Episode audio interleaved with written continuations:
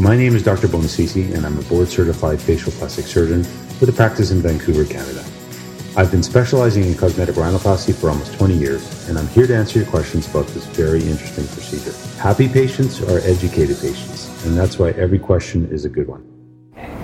So there are many features that can be changed with rhinoplasty, but it's your surgeon's job to explain to you the limitations of the surgery so that your expectations are managed appropriately. So let's talk about the most common rhinoplasty limitations.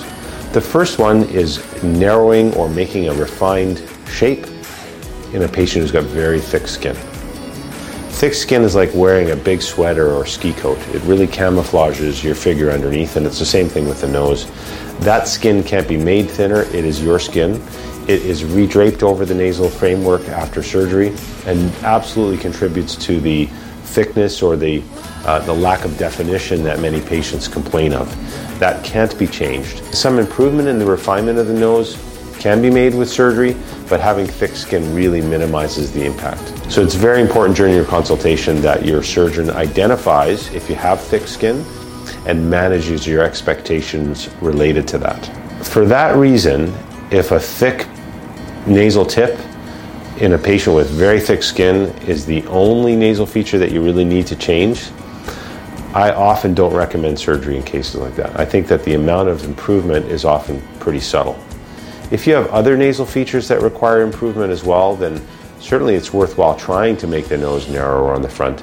But on its own, I think that's a pretty small improvement and it often does not warrant having a rhinoplasty. The next limitation is thin skin. It's not possible to have a completely smooth or irregular free nose if you've got thin skin. Paper thin skin reveals every small irregularity underneath the surface. For example, if nose bones are fractured, if they if a hump is removed, there are little edges that are created surgically, and you will see some of those edges if you have very thin skin. The same goes for nasal tip cartilages.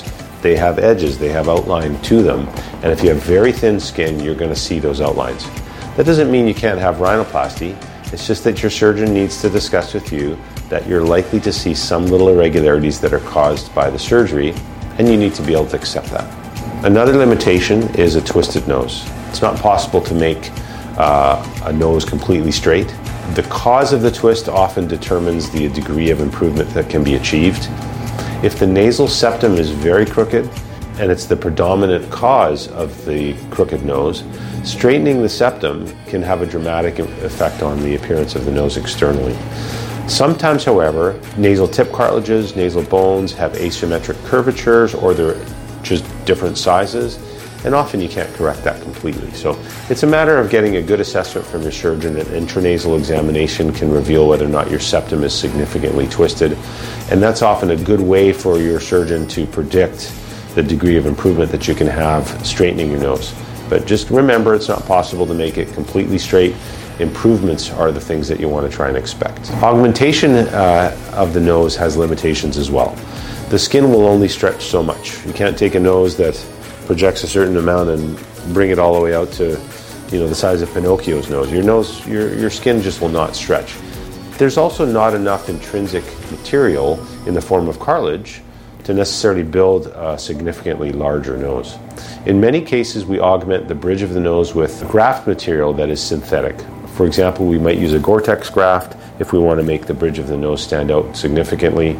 You can also use rib cartilage graft, but sometimes the amount of augmentation that's required starts to become complex in the sense that you know having to harvest a rib graft or having to put a, a large implant into the nose to achieve the, the result that's required is often uh, heroic efforts for you know perhaps not a not a huge improvement.